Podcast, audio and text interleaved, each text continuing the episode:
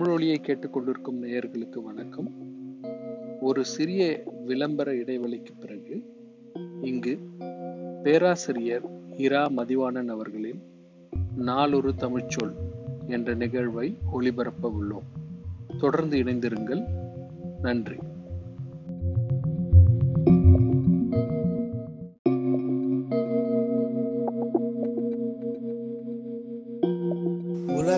தமிழ் அன்பர்களுக்கு வணக்கம். நாளும் ஒரு தமிழ்ச்சொல் என்னும் தொடரில் இன்று எலே என்னும் சொல்லை நாம் காணலாம். கையில் எல்லோருமே செல்பேசியை வைத்திருக்கிறார்கள். நாள்தோறும் யாரோடு பேசுவதாலும் ஹலோ என்று சொல்லிவிட்டு தான் நாம் பேசுகிறோம். அந்த அலோ என்ற சொல் எப்படி வந்தது? தமிழிலே இருந்த இலே என்ற சொல்தான் உலக மொழிகளிலே அலோ ஆயிற்று. உலகம் முழுதும் மக்கள் பேசுகின்ற அலோ என்பது இலே என்ற தமிழ்ச்சொல்தான் என்று பலருக்கும் தெரியவில்லை. சிலப்பதிகாரத்திலே எல்லாவோ காதலர் காதலர் காண்கிறேன் கலைஞனோய் கைமுகம். எல்லா என்ற சொல் தோழன் தோழியை குறித்தது நெருங்கிய நட்பினை குறித்தது அன்பின் வெளிப்பாடாக அமைந்தது. இதனை தொல்காப்பியர் கெழுதகை பொது சொல் என்றார். கெழுதகை என்றால் என்ன? மிகுந்த அன்பை வெளிப்படுத்துகின்ற சொல். மக்கள் பேசும்போது எலே இங்கே வாழே என அழைக்கும்போது மிக அன்போடு தான் திருநெல்வேலியிலே அழைக்கிறார்கள். அதில் அன்பும் ஆசையும் மதிப்பும் எல்லாமே கலந்திருக்கிறது. பக்கத்தில் இருப்பவனைத்தான் அப்படி அண்மையாக விழிக்கிறார்கள்.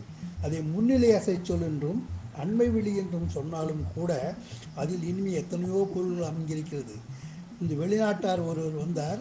ஒரு தமிழாசை வீட்டுக்கு விருந்துண்ண வந்தார். கணவன் மனைவி எப்படி பேசிக்கொள்கிறார்கள் என்பதை அவர்கள் பார்த்தார்கள்.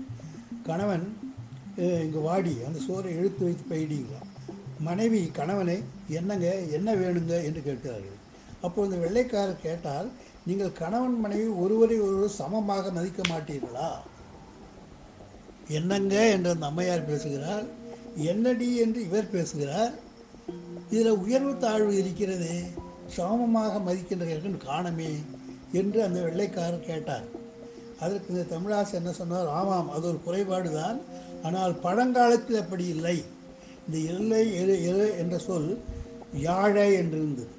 யாழை என்பது ஏழா முத்தம்மா என்ற பாட்டையெல்லாம் நீங்கள் கேட்டிருப்பீர்கள்.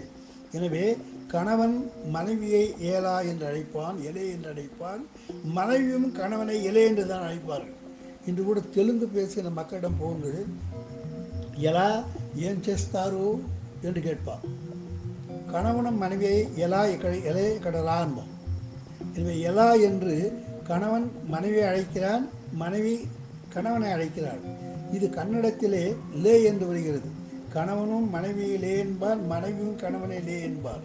அப்போ எலே என்பது கணவன் மனைவி இருவரும் சமமாக ஒரு ஒருவரை அழைத்து கொண்டு சொல். ஏற்றத்தாழ்வு இல்லை. இந்த யாழை என்பது யா யாழ யாட ஏடா ஏண்டா அடா அடி அரே என்றெல்லாம் மாறியது. இது வட இந்திய மொழிகளுக்கு போகும்போது இந்த ஏழா ஏழா என்பது ஏழா ஏறா ஆகும் தெலுங்கிலே கிடரா ஏமிரா சேஸ்தாவு என்பார்கள். இந்த ரா என்பது இந்தி போன்ற மொழிகளே இதில் ஆரே ஜாரே என்று இந்த அடா என்பதே எலா என்பதே அடா என்றும் எலா என்றும் ரா என்றும் ரே என்றும் இந்தியா முழுவதும் பரவிவிட்டது. பழங்காலத்திலே ஒருவரை ஒருவர் அன்பாக அழைத்துக் கொள்வதற்காகத்தான் இந்த சொல் எலா இருந்தது. இந்த எலா என்ற சொல் அன்பை வெளிப்படுத்துகின்ற சொல்லாகவே இருந்தது. இந்த பிற்காலத்தில்தான் இதை தாழ்வுபடுத்தி விட்டார்கள். இலை என்பதை யாரோ இழிவாக பேசுவது போல் சொல்லிவிட்டார்கள். பழந்தமிழகத்தில் அப்படி இழிவாக இல்லை. சங்க இலக்கியத்திலே எழுவ சிறார் ஏமுரு நண்ப புலவர தோழ என்ற சொல்லிலே எழுவ என்றால் தோழனே எல்லா எழுவா என்ற சொல்லியிருந்தது இலே என்பது நல்ல சொல். அது அலோவாகி உலகமெல்லாம் வழங்கியிருக்கிறது. நாமும் கூட தொலைபேசியிலே பேசும்போது அலோ என்று சொல்லாமல் இல்லா எலா என்ற படம் தமிழை சொல்லை கூட நாம் ஆடலாம்.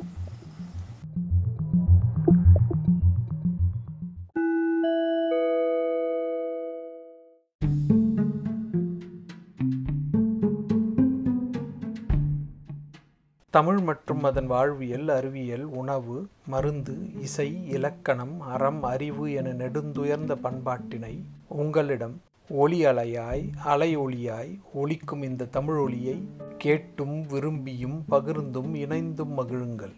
தமிழொலி தமிழர் அனைவருக்குமானது.